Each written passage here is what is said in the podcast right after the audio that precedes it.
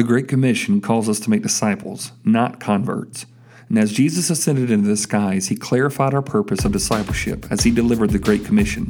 The job is incomplete when someone comes to faith in Christ. If you're ready to take the next step, it's time to go the second mile in discipleship.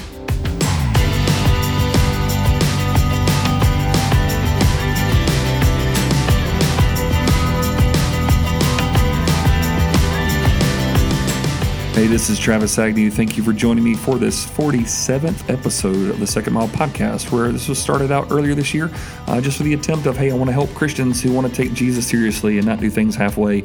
Let's really get after it and get after it as we follow Him. And so, in this 47th episode, I want to talk to you uh, just about what does it mean to make disciples. Again, uh, last week uh, I shared that I released a book uh, called Distinctive Discipleship and also a uh, eight-week Bible study workbook called Distinctive Discipleship Bible study uh, that kind of sort of been the um, something I've been just sort of chewing on and praying over and trying to implement over the last two years of my life as I sought a practical way to help people uh, within our local church and in our, our, our family just to, what does it mean to make disciples, uh, to really get engaged in this. We know it's important, but an actual guide to do it. And the, the concept of distinctive discipleship is this, is not everybody needs the exact same things. We're all in different places, right? Uh, and so just as a way to kind of share what I've been uh, working on or, or sharing. Uh, maybe just the episode of this podcast will sort of help you think about uh, where you are right now in your own discipleship journey and how you can actually help someone else. Obviously, you can get uh, one or both of those books on Amazon. Uh, you can find them on my blog at travisagnew.org. Uh, it's just a way that I honestly I was encouraged by some pastors outside of our church that they really felt like, hey, what's going on at your church and some of the stuff we hear you talking about. Other folks need to know about this because people are looking for some type of guide. And, and the goal was not to create a curriculum uh, that is something that you have to be tied to, but more like a process that would help you narrow down a focus in your own life or in the life of someone else. And so that's the reason why I put this to print uh, and just felt like, you know what, I want to steward my life and the opportunities that I've been given. Uh, and if it can help somebody, even outside our faith family, that's awesome. And so maybe this will help you. So maybe it's just on this podcast today, get you thinking about your own personal growth or how you could help disciple someone else. Maybe you're interested in, in looking more into the book. If not, we got uh, got plenty of resources on my blog just to sort of get you down the path.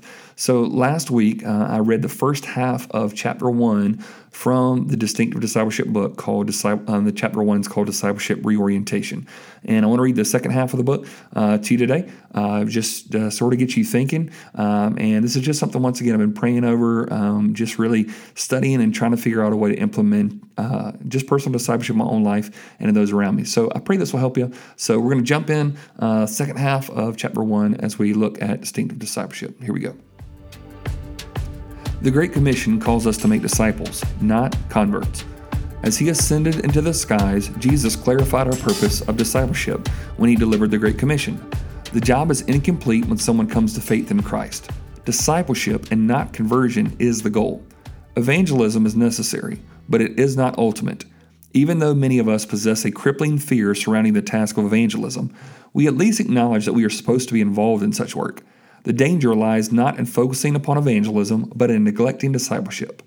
So, why are we so unwaveringly fixated on the originating moment of faith while neglecting the ongoing development of faith? Birth out of a legitimate concern to see sinners transformed by the gospel and to avoid the fires of hell, many Christians uh, focus on pinpointing a moment of conversion rather than prioritizing a lifetime of progression. Once a person raises a hand, walks an aisle, or says a prayer, we all utter a collective sigh of relief that heaven issued another get out of hell free card before it was too late. For all practical purposes, the colossal burden of another spiritual condition is alleviated from us as soon as a person initially claims to follow Christ. The only problem with this line of thinking is that our work is not complete once a person becomes a Christian. The initial step of following Jesus is critical, and no other subsequent steps can be taken without it, but it is not the exclusive expectation. In fact, winning a soul for Christ was never meant to be the solitary goal. The point of conversion is not to escape the devil, but to embrace the divine. It is the kindness of God that leads us to repentance, not the fear of hell. So, if our spiritual strategies focus solely on evangelism to the neglect of discipleship, we are doing these immature believers a seismic disservice. Realistically, we spend most of our efforts on making converts instead of disciples because it is easier to measure. We can graph how many people made a momentary decision, but how do we follow up to ensure those people are continuing to make lifelong commitments? We must grow disciples into maturity, but we are often immobilized by our inability to articulate how to do it and our fear of doing it wrong. Uncertainty is understandable, but idleness is intolerable. The result of our inactivity has produced many immature believers who ought to be far more advanced by now. Our churches have been overrun by spiritual infants caring for one another because many have never matured in their faith. We grieve the lack of spiritual vitality among us, but why should we be shocked if we focus on getting someone to walk across the threshold of salvation, but rarely teach them how to walk upon the path of application? Now, in its simplest form, disciple means learner. A disciple is a student of someone else. In Jesus' day, disciple was not a unique term solely reserved for spiritual context. It was used to describe whenever one was learning something from another. In our context, we automatically envision a student learning in some educational setting.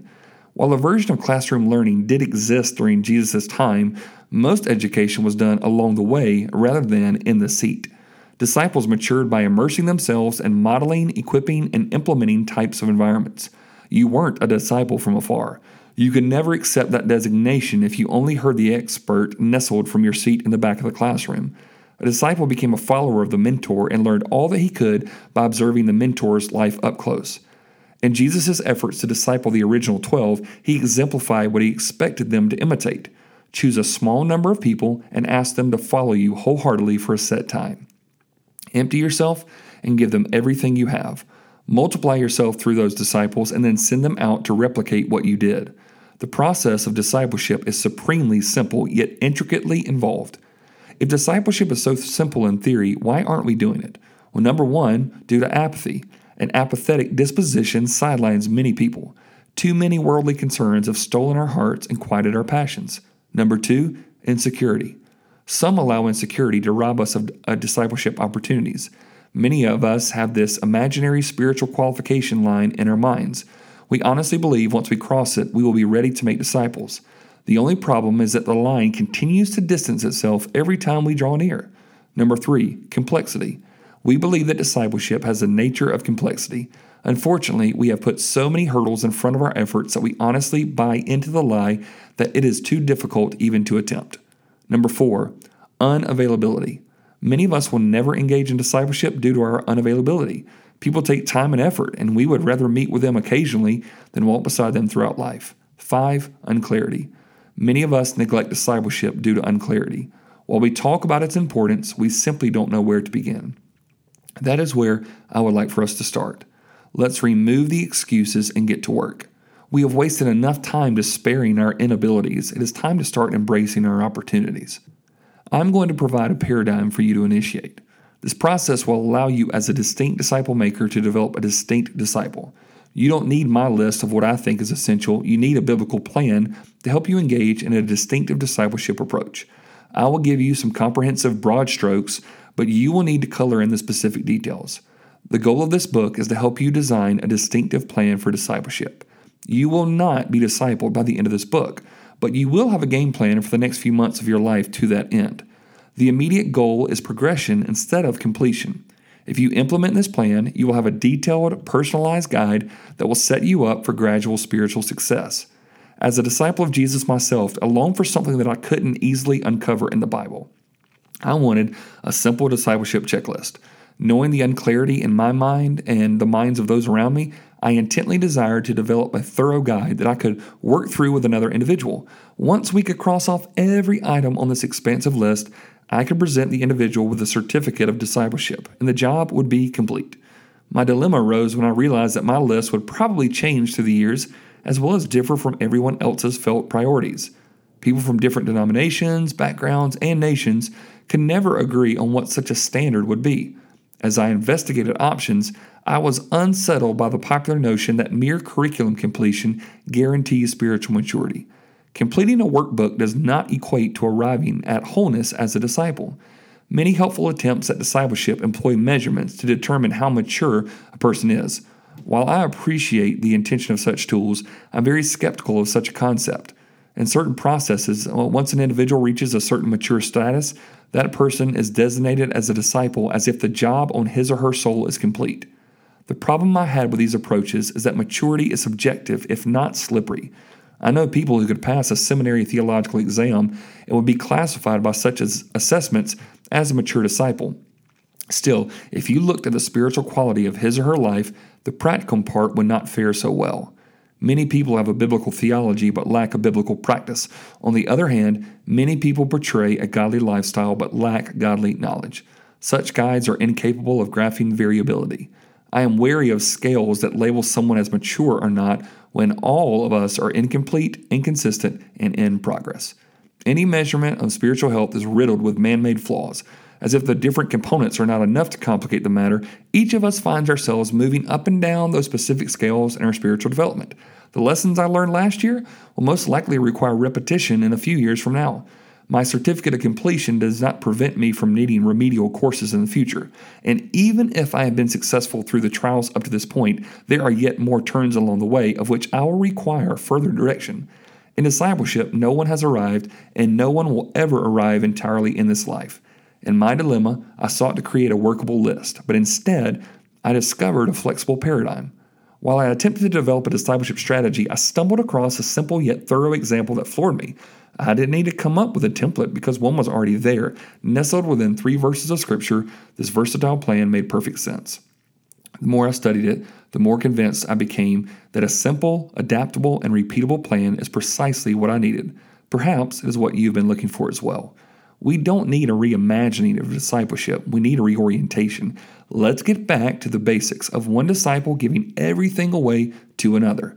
If we rid ourselves of generic approaches and forced expectations, we can start addressing our actual spiritual positions and start seeing notable progress. Discipleship is the intentional investment of a believer for the instruction and imitation of another disciple. We have each lived through soaring successes and frustrating failures. Discipleship is the opportunity to utilize those experiences to advance another. Regardless of how much you think you have, would you be willing to give that to someone else? In the following pages, I want to give you a plan for distinctive discipleship. Honestly, it is so simple that I initially resisted putting it into a book. As I taught the process to others, I was encouraged by church members and church leaders to make it available to people outside of our church family. Their rationale was how desperately a unique yet straightforward approach was needed for others as well.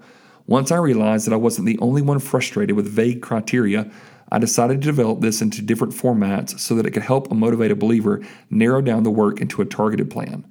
The prayer for this book is that it can articulate the concepts in such a way that you can understand the paradigm fully and implement it simply. In this model, you can develop a plan for your growth or the growth of another. By employing this simple guide, you will work within six categories to create a guide to disciple your mentee, your family, or your group. After unpacking the process, you will be able to memorize it effortlessly and continue to fill out additional plans to make more disciples throughout the years. You can use this process with a child or an adult. It requires no specialized curriculum to use. Any person in any nation can utilize it because it is not dependent upon a given scenario or specific program. At the end of this process, no certificates will be provided because only Jesus gets the right to hand those out. When we finally see him, we will finally be like him. Until that happens, let's continue to make gradual yet beneficial progress. Before I explain the six categories, let's do a little more unpacking of necessary discipleship elements. Then we can be on our way. These concepts are too important to neglect. If you get these biblical ideas nestled tightly in your soul, you will hopefully be set free to do what Christ commanded you to do make disciples. That's the end, chapter one, entitled Discipleship Reorientation, of a book that just came out last week called Distinctive Discipleship. Uh, that and its companion resource, uh, the Distinctive Discipleship Bible Study, you can use independently or you can use them together. You can go on my blog, travisagnew.org, to get some of the free resources or listen to the sermons that sort of uh, started a lot of this stuff. Uh, you can go to Amazon if you would like to check out those books, either in print or in digital format. This is just my attempt. I mean, Jesus made his disciples with Peter, James, and John, and they continue to pass on from generation to generation, onto nation to nation, and it ends up with us. And so, what are we going to do now that the baton has been passed to us? It is our opportunity to go and make disciples of all nations, starting where we are. And I just pray that this resource or something will get you going in that process of obeying the Great Commission. I hope to see you on the second mile.